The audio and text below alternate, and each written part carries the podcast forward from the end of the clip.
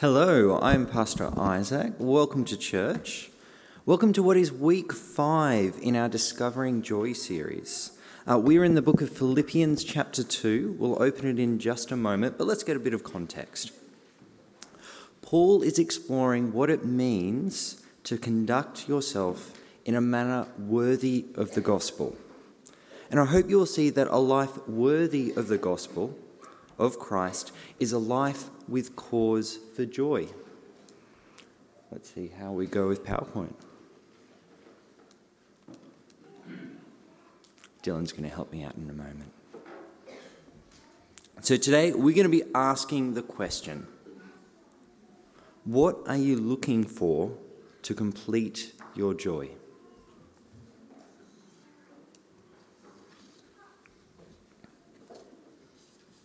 Today's Bible passage, it's this incredible backstage pass into God's plan for us, and it all hinges on Jesus.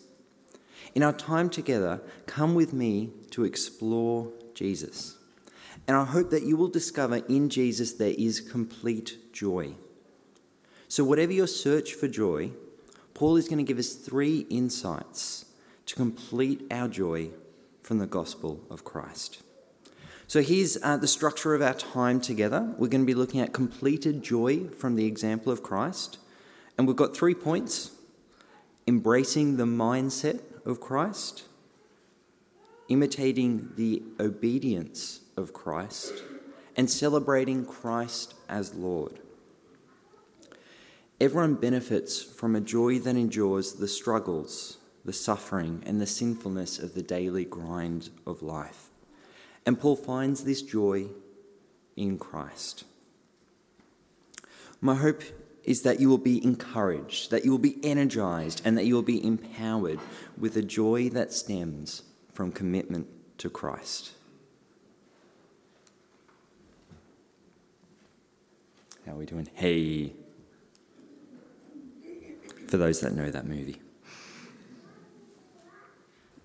Okay, let us commit our time to God in prayer and then we'll read Philippians 2 1 to 11. Heavenly Father, guide us through your Spirit in our time together. Let us have hearts to feel, minds to think, hands to do what you reveal to us today. And Lord, I ask that you will give me your mouth to speak your truth. We pray this in Jesus' name. Amen. Okay, um, have your Bibles open. We're in Philippians chapter 2, verses 1 to 11, we'll be reading. Um, and you'll see a bit of how my mind ticks um, with the way that the passage is arranged on screen. Let us read. So, if there is any encouragement in Christ, any comfort from love, any participation in the Spirit, any affection and sympathy, complete my joy by being of the same mind, having the same love, and being in full accord and of one mind. Do nothing from selfish ambition or conceit, but in humility count others more significant than yourselves. Let each of you look not only to his own interests, but also to the interest of others. Have this mind among yourselves which is yours in Christ Jesus, who, though he was in the form of God, did not count equality with God a thing to be grasped, but emptied himself by taking the form of a servant and being born in the likeness of men. And being found in human form, he humbled himself by becoming obedient to the point of death, even death on a cross. Therefore, God has highly exalted him and bestowed on him the name that is above every name, so that the name, at the name of Jesus every knee should bow in heaven and on earth and under the earth, and every tongue confess that Jesus Christ is Lord to the glory of God the Father. Embracing the mindset of Christ. Have a look at this image. Which are you in this image? We have our two painters. The average Australian is more likely to notice the negative, we're more likely to paint the jail bars than the glorious view behind them. Uh, the negative, it catches our attention. It's actually why news outlets and other media, it always will go for the negative story. It's more likely to keep our attention, and so they can sell you some ads. We have a mindset problem. And the, the issue, it's much deeper than simply a, a positive or negative view. We have a sin problem. We have all at some point lived the lie that we can know better than God. Paul responds to this problem with a command and, very interestingly, a song. A testament to the impact of song long before Disney musicals became all we got to listen to. The Bible is a creative book. And the command have this mind among yourselves, which is yours in Christ Jesus. This is a command for the church that gets at the core of what it means to be Christian. We are commanded to embrace the same mindset of Christ. And I love that phrase, which is yours in Christ Jesus. As a Christian, the same mindset of Christ, it belongs to you. It is key to your identity. It is part of the gift of salvation for you to enjoy. To explore, but also to own. And yes, Christ is the example of this mindset, but I don't want you to get some, some passive, powerless picture as if Christ is just something from the past. Uh, by way of example, the Mona Lisa is a great old example of how to paint.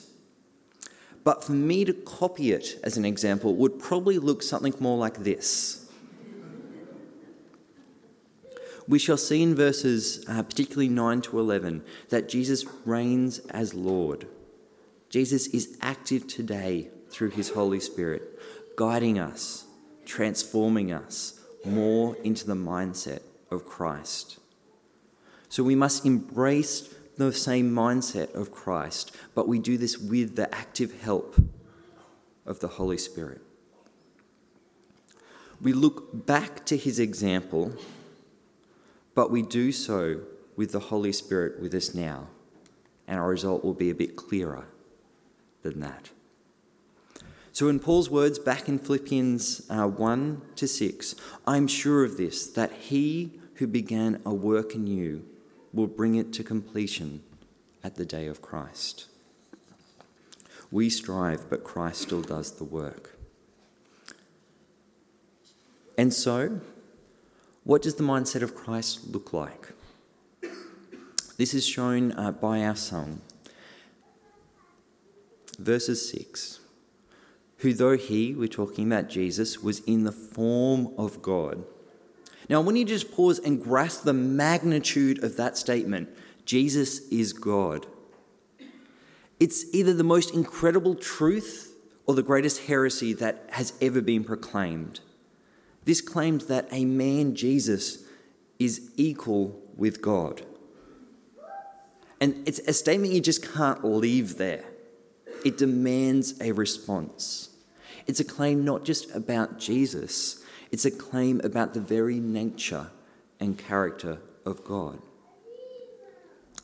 And in it is, is that truth that as God, everything exists for Jesus' advantage. But we see what Jesus does with his supreme status. Consider the mindset. The verse continues on.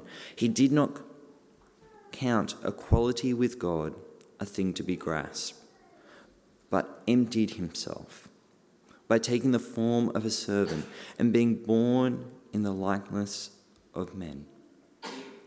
Jesus, he lets go, he empties himself all the glory, all the worship, the prestige rightly due to Jesus, these rights he leaves behind.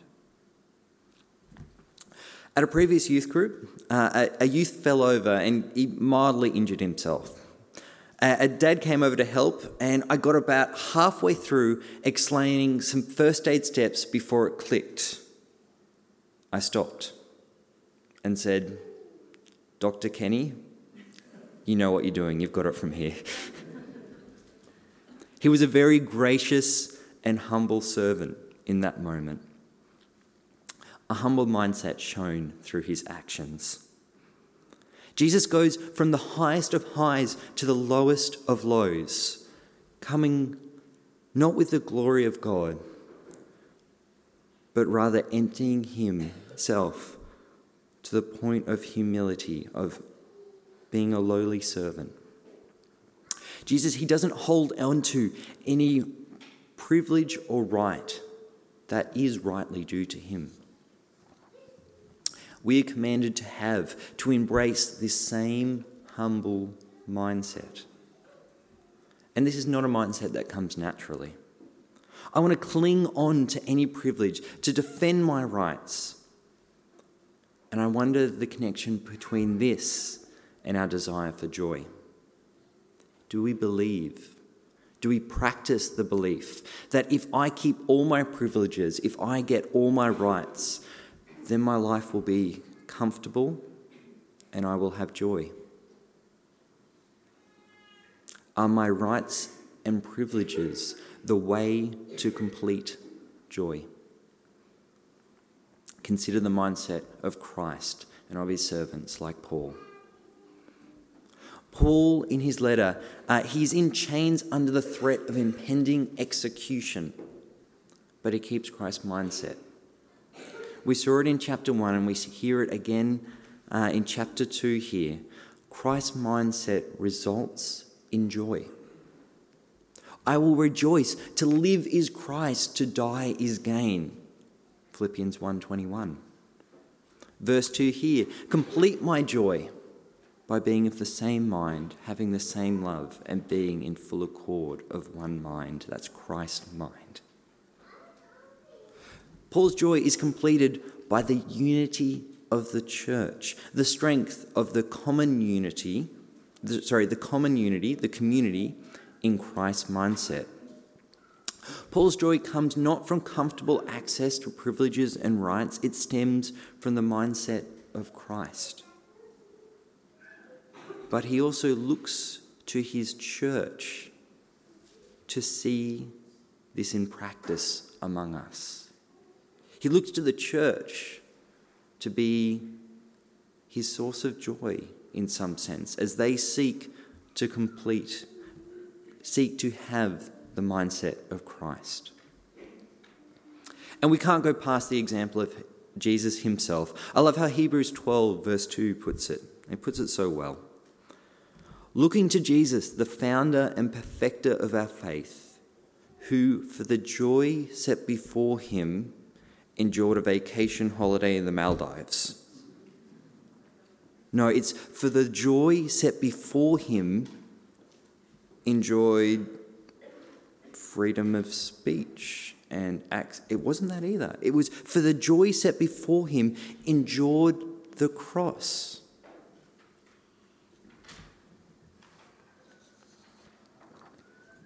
On the cross were no privileges or rights for Jesus.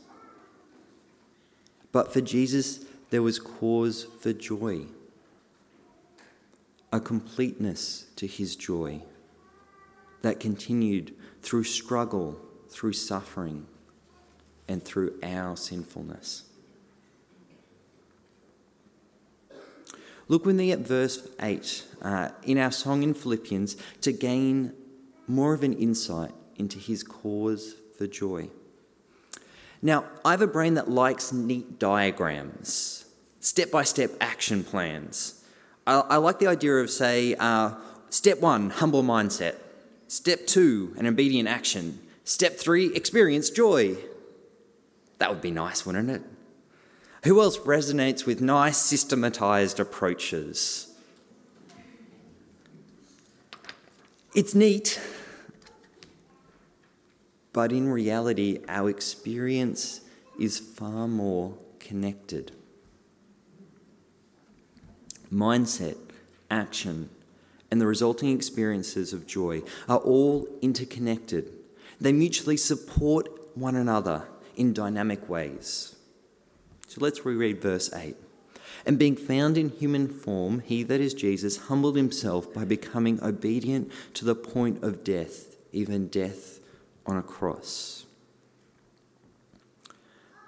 Again, my linear brain, it finds that middle verse, part of the verse, very fascinating.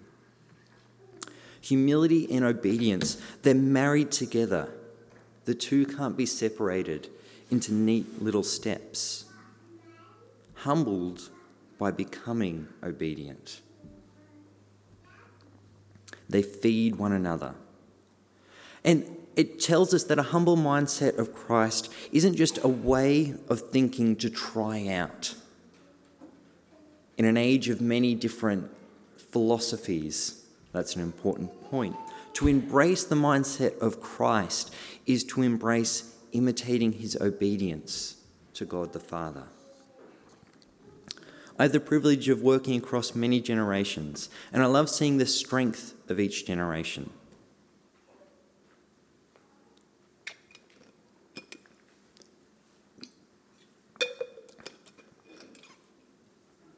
Thank you. At the risk of generalizing a generation, our current youth, they have strength in feeling. They are quick to experience the emotion of a situation. Uh, their parents, or our parents by contrast, they're great doers. Parents know how to fit a lot into a day. Our grandparents are thinkers.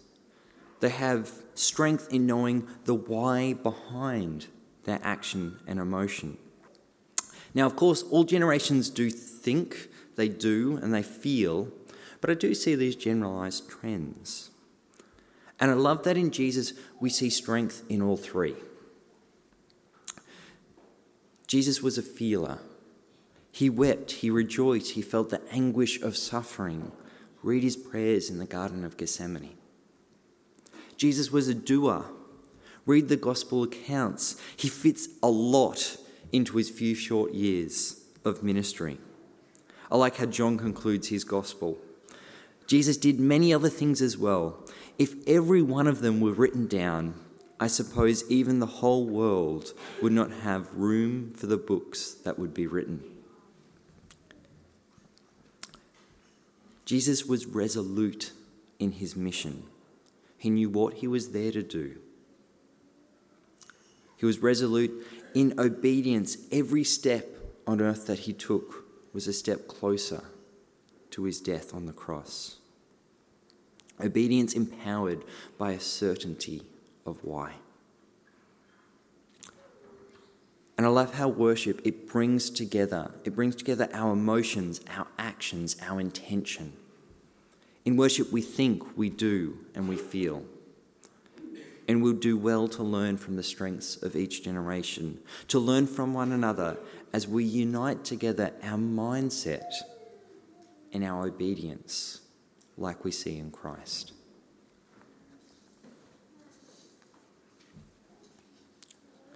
I love what fuels this mindset and obedience. Jesus' relationship of trust and faith in God fuels his mindset, his obedience, and his joy.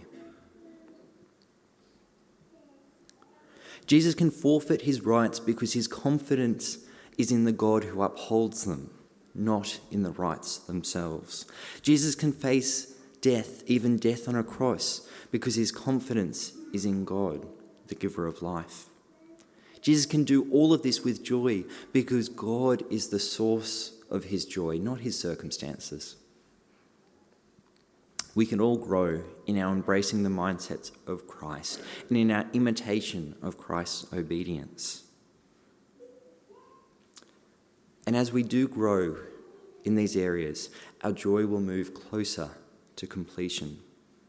But let me suggest to you, your joy will be deeper, not because you got it right, but because your relationship with God will be deeper, more trusting, more intimate, more satisfying.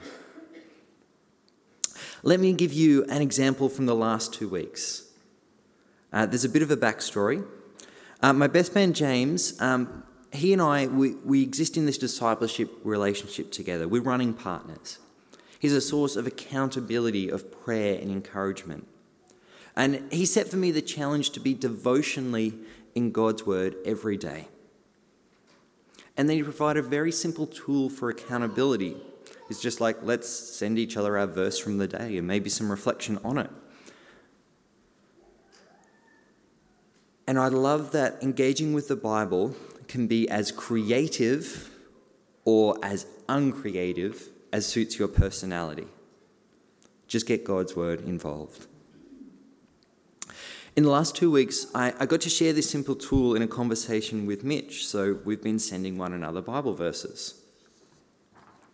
Now for the full circle moment of the story. Mitch doesn't know this part. Uh, James was away in uh, the middle of nowhere. He was doing some FIFO engineering work. So Mitch sends through his, his Bible verses of the day and with some reflection, which, which gets passed on to James. And here was James's response God is awesome. It's no coincidence that these verses are so applicable, that are so applicable, came through this evening. The original encourager became the encouraged. I love how a commitment by Mitch to humbly explore and embrace the mindset of Christ in the Bible with consistent obedience like Jesus has the result of a community of encouragement and joy. And why? It wasn't because we got it right. It wasn't because each day some Bible verses were sent. It was because the result of that was a deeper relationship with God. So thank you, Mitch. Relationship with God, but also one another is pretty awesome. Celebrating Christ as Lord. I love how the song now ends with the celebration of the Lordship of Christ. They'll make sense in a moment. Therefore, God has highly exalted him and bestowed on him the name that is above every name, so that at the name of Jesus every knee shall bow in heaven and on earth and under the earth, and every tongue confess that Jesus Christ is Lord to the glory of God the Father. Jesus has gone from the lowest of lows, but now God elevates him to the highest of highs. What's your picture of Jesus now? Do you picture a Jewish man, his body beaten and broken, disfigured from the trauma of the cross? Do you picture a smiling European with long hair and a white robe? Perhaps you have a more Renaissance picture of Jesus. Again, somewhat rather European. We must remember Jesus Christ crucified. At communion we, mem- communion, we remember his body broken for us. But how do you picture Jesus? What's the image in your head? Paul directs our minds to Jesus Christ reigning as Lord. His authority unquestionable, his rule supreme. It's a picture with Jesus victorious, every knee bowed down before him, every tongue confessing that Jesus Christ is Lord. This is the final outcome for the world. Christians have good reason to joyously celebrate. We long for the day when we see the fullness of Jesus as Lord. But also, we are soberly reminded that not all will bow or confess Jesus as Lord joyously. Paul puts it this way later in his letter.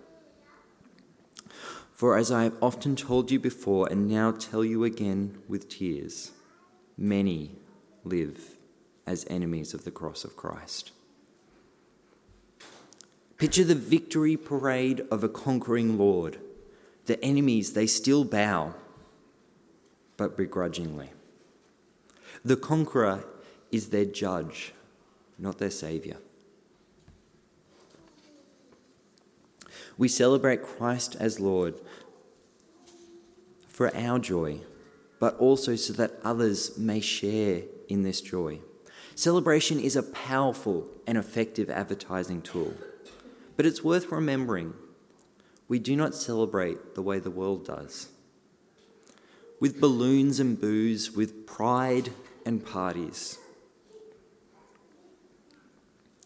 The way we see God exalted, God exalt Jesus in our lives is by embracing the mindset of Christ, by imitating the obedience of Jesus. And when people notice, and they will, when they notice the difference in our mindset, when they question the cause behind our obedient actions, then we celebrate. Again, not that we got it right, we celebrate Christ as our Lord with them. We need to become champions of celebrating Christ as Lord. This is our joyous mission. In many ways, it is our picture of eternity. Can I tell you one more story? It's a celebration story. Uh, jump back, it's the last night of youth group last term. We're in the car park, we're just sending kids home. Then Xanthia, a grade 10 youth from our community, comes up and asks, Can I volunteer in church? This is a Christ moment to celebrate. Xanthia is exploring and taking action on what it would look like for her to live a humble mindset of Christ. I'll be honest with you, I don't yet know if Xanthia celebrates Christ as her Lord. I'm praying, pray too.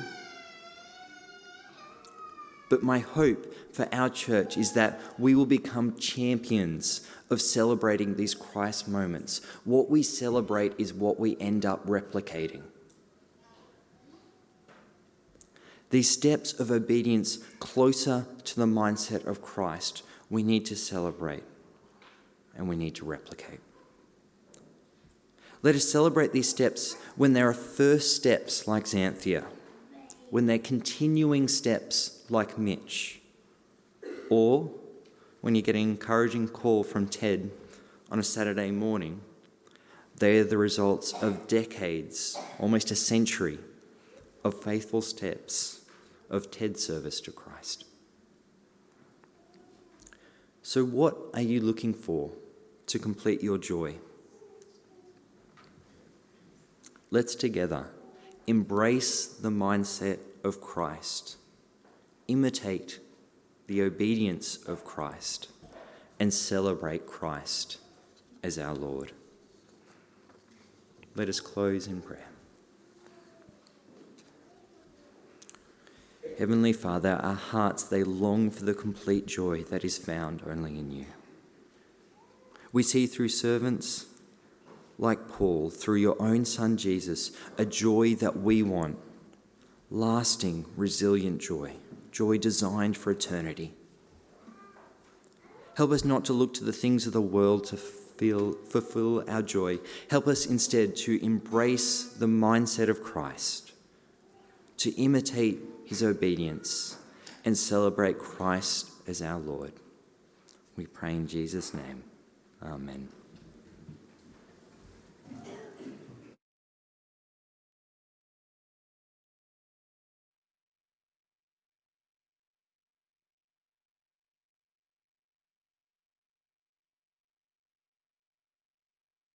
Jesus, every knee shall bow, every tongue confess him King of glory now.